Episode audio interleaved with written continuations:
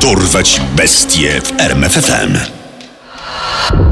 Imię i nazwisko. Gary Charles Evans. Ulubione zajęcia. Kradzieże antyków, ucieczki z więzienia i morderstwa. Miejsce i okres działalności. Stan Nowy Jork w latach 1985-1997. Liczba ofiar. 5. Skazany na Nie stanął przed sądem. Dorwać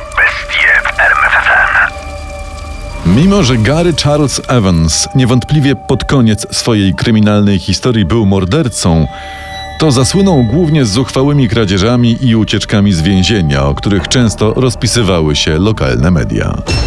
Urodził się 7 października 1954 roku w Troy w stanie Nowy Jork. Gary miał także siostrę Robbie. Dorastanie młodych Evansów nie było jednak łatwe. Ich rodzice, Roy i Flora May Evans, nieustannie się kłócili. Co więcej, Roy znęcał się psychicznie i fizycznie nad żoną i dziećmi. Flora May też nie była opoką, jakiej potrzebowały jej dzieci. Często piła i otwarcie mówiła dzieciom o swoich planach. No cóż, dzieciaczki. Mama ma dość. Was i tatusia. I po prostu teraz pójdzie się zabić.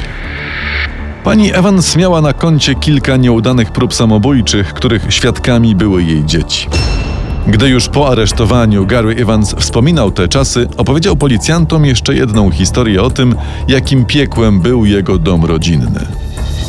Według jego relacji, gdy miał 8 lat, został zgwałcony przez ojca.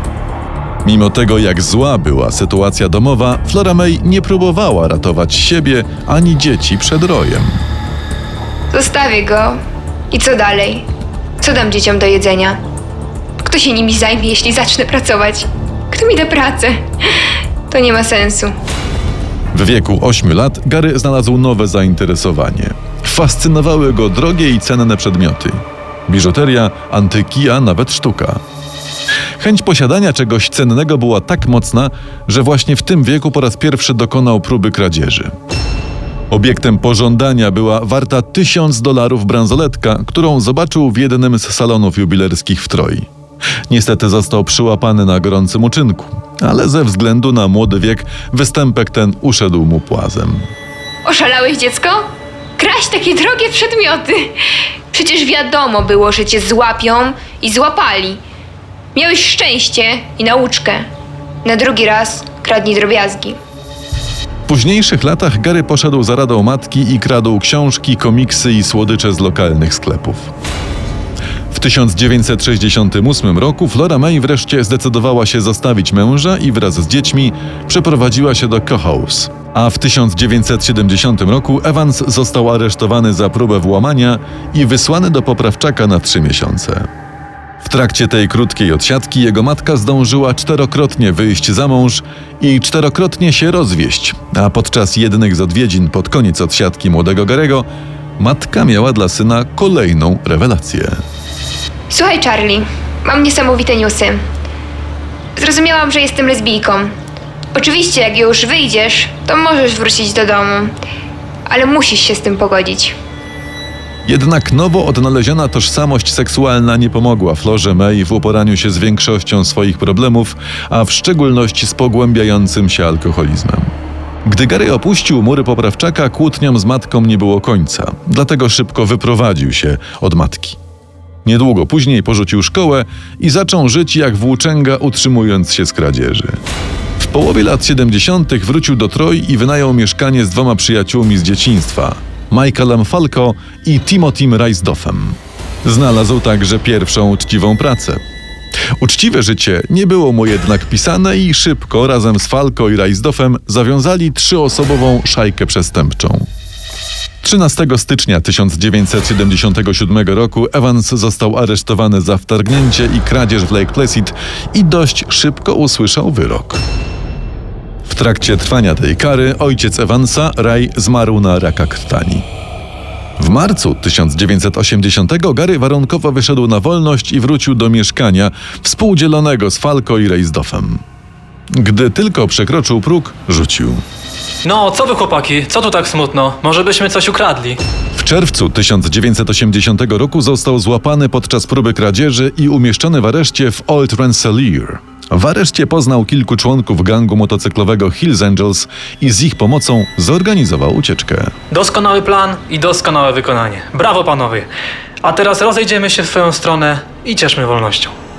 Radość z ucieczki nie trwała jednak długo, bo już pięć godzin później policjanci ponownie aresztowali Evansa i skierowali go z powrotem do zakładu karnego w Clinton, gdzie za złamanie zasad zwolnienia warunkowego Gary miał odsiedzieć cały swój wyrok. Więzienne mury opuścił 29 grudnia 1982 roku. W styczniu Evans i Falco popełnili kilka drobnych kradzieży, a dzięki zebranym pieniądzom przeprowadzili się na Florydę. Dwa miesiące później w wypadku samochodowym zmarła matka Evansa, Flora May i Gary namówił Falco na powrót do Troy. Stary, muszę tam wrócić. Nie znosiłem jej, ale to moja matka. Muszę tam pojechać. Po powrocie Evans i Falco odnowili kontakty z Reisdoffem i znów działali w trójkę. W maju 1983 roku Evans został aresztowany za wtargnięcie i kradzież w Saratoga County. Trafił do aresztu. Był kilkukrotnie przenoszony między różnymi więzieniami, ale nie stanął przed sądem i został wypuszczony na wolność w marcu 1984 roku. Niecały rok później z szajki przestępczej wypisał się Reisdoff. Chłopaki, ja mówię pas. Mam dość tego szaleństwa. Potrzebuję chwili spokoju. No, co ty, Tim? Wymiękasz? Nie, mówię poważnie. Nie kontaktujcie się ze mną. W lutym 1985 roku Evans i Falco okradli mieszkanie pewnego kolekcjonera antyków z East Greenbush, a w kwietniu ukradli auto dwóch przemytników narkotyków. Niestety przemytnicy widzieli twarze okradających ich Evansa i Falco i z łatwością ich zidentyfikowali. Aresztowany Evans postanowił po raz kolejny i za wszelką cenę wymigać się od kary. Poszedł na ugodę i opowiedział prokuraturze o swoich ostatnich występkach w zamian za złagodzenie wyroku. Tak, okradliśmy tego kolekcjonera sztuki. Wyciągnęliśmy na tym jakieś 15 koła, za samochód tylko 12, ale on był lekko trefny, bo ci kolesie, co nas wysypali, to przemytnicy. To tak, żebyście wiedzieli. A, no i mam jeszcze nielegalną broń. I to chyba będzie tyle. Mogę jeszcze obiecać, że oczywiście zajmę się czymś uczciwym i nigdy, przenigdy już nic nie ukradnę. Mimo obietnic poprawy, pod koniec lipca tego samego roku Evans popełnił swoje pierwsze morderstwo. Najpierw zbudował prowizoryczny tłumik do swojego pistoletu, a potem zastrzelił nim swojego wieloletniego wspólnika, Michaela Falco. Następnie w mieszkaniu, które współdzielili, poćwiartował zwłoki piłą mechaniczną, a potem zadzwonił do jedynego człowieka, który mógł mu pomóc pozbyć się ciała. Tima Reisdoffa.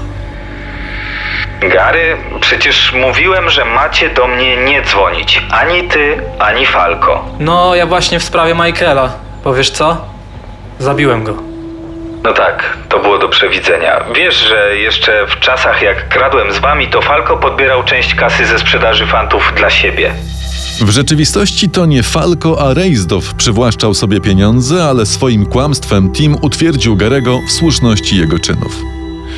Co więcej, dawny wspólnik pomógł Evansowi w pozbyciu się zwłok Michaela Falco, które obaj przestępcy zawieźli do domu siostry Evansa w Lake Worth na Florydzie i zakopali w jej ogrodzie. Następnie mężczyźni spędzili sześć tygodni w domu Robbie Evans, nim wrócili do Nowego Jorku. Po powrocie Gary został zatrzymany przez policję za złamanie warunków ugody z prokuratorem i przekroczenie granicy stanu. Za karę miał odsiedzieć 4 lata w niesławnym więzieniu Sing Sing, gdzie nawiązał ciekawą relację. Ej, stary, pomożesz mi ze sztangą? Ty do mnie mówisz? No, a do kogo? Tylko ty tu jeszcze ćwiczysz i wyglądasz jakbyś mógł utrzymać to, co próbuję podnieść w razie czego. No tak, ale wiesz, ja jestem David Berkowic. No wiesz, syn Sama. A ja jestem syn Roya. Co to ma wspólnego z czymkolwiek? Syn Sama, tego seryjnego mordercy. Seryjny morderca, wielkie mi co? Ja też zabiłem. To pomożesz mi z tą sztangą, czy nie? Więzienna znajomość z synem sama przerodziła się w przyjaźń. Rozwodziła też fascynację śmiercią i morderstwami. W 1988 roku Evans opuścił Sing Sing i dość szybko poznał nowego wspólnika 27-letniego złodzieja Damiena Cuomo. Rok później policjanci aresztowali obu mężczyzn. Co my tu mamy? Maski narciarskie, paralizatory, liny i jeszcze nasłuch na policyjne radio. Oj, nieładnie, panowie. Nieładnie. Jednak znalezione przez funkcjonariuszy przedmioty okazały się niewystarczającymi dowodami i obaj złodzieje zostali zwolnieni z aresztu. We wrześniu 1989 roku Evans i Cuomo wrócili do kradzieży, włamując się do komisu w Watertown. Pech chciał, że w komisie wciąż przebywał jego 63-letni właściciel. Gdy tylko Gary dostrzegł mężczyznę, strzelił, śmiertelnie go raniąc. Następnie obaj złodzieje ukradli przedmioty o łącznej wartości 15 tysięcy dolarów i uciekli. Policjanci nie znaleźli żadnych śladów wskazujących na tożsamość morderców i sprawa pozostała nierozwiązana. Jednak Damiena Cuomo przez kilka kolejnych miesięcy gryzło sumienie. Obawiając się, że Cuomo zacznie sypać, Evans zastrzelił go 29 grudnia 1989 roku. Po czym przeprowadził się na Florydę, skąd ruszył dalej do Kalifornii. Tam spotkał kobietę, którą znał od ponad 15 lat i próbował odnowić tę znajomość. Kobieta była jednak mężatką i nie była zainteresowana próbami podrywu Evansa. Podczas jednego z takich spotkań Gary rozzłoszczony rzucił się na kobietę i powiedział: Słuchaj no, albo to zrobimy, albo zabiję na twoich oczach twojego mężulka, a potem ciebie, rozumiesz? Kobiecie udało się uciec i zgłosiła się na policję, która zatrzymała Evansa. No dobra, niech mnie pan posłucha, panie Iwans. My więzienie mamy przepełnione. Mam dużo ważniejszych, naprawdę ważniejszych spraw niż jakiś nieudacznik, który nawet nie potrafi poderwać kobieta, a potem gada bzdury o mordowaniu. Ja mam propozycję dla pana. Wypuszczę pana. Pan opuści ten stan i pojedzie sobie tam, skąd pan przyjechał. Umowa stoi? Gary przyjął propozycję prokuratora i z radością wrócił do Nowego Jorku. W październiku 1991 roku podczas włamania do kolejnego komisu zastrzelił Gregorego Joe Bena, a następnie ukradł przedmioty o wartości 60 tysięcy dolarów. Bojąc się, że zostanie znaleziony na podstawie narzędzia zbrodni, postanowił pozbyć się broni i zakopał ją w jednym z grobów na pobliskim cmentarzu. Przy okazji w oko wpadł mu wielki 500-kilogramowy nagrobek z marmuru.